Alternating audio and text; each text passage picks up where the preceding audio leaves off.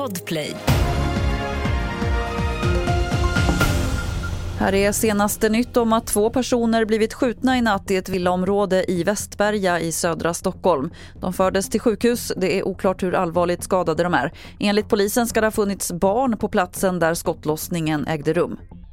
Polisen utreder också två mordbränder i natt i Stockholmsområdet. En i Huddinge söder om Stockholm där det brunnit i en villa. Och polisen gör bedömningen att den är anlagd och att det kan finnas kopplingar till gängkonflikter. Sen har det också brunnit i en butik i Vallentuna norr om Stockholm.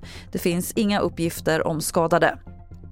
Över 338 000 människor är nu på flykt inne i Gaza enligt nya siffror från FN. Över 2 500 bostadshus har totalförstörts eller gjorts obeboeliga när nu kriget går in på sin sjätte dag. Det är också stora skador på elnät, på vattenförsörjning och på kommunikationssystem. Fler nyheter finns på tv4.se. Jag heter Lotta Wall.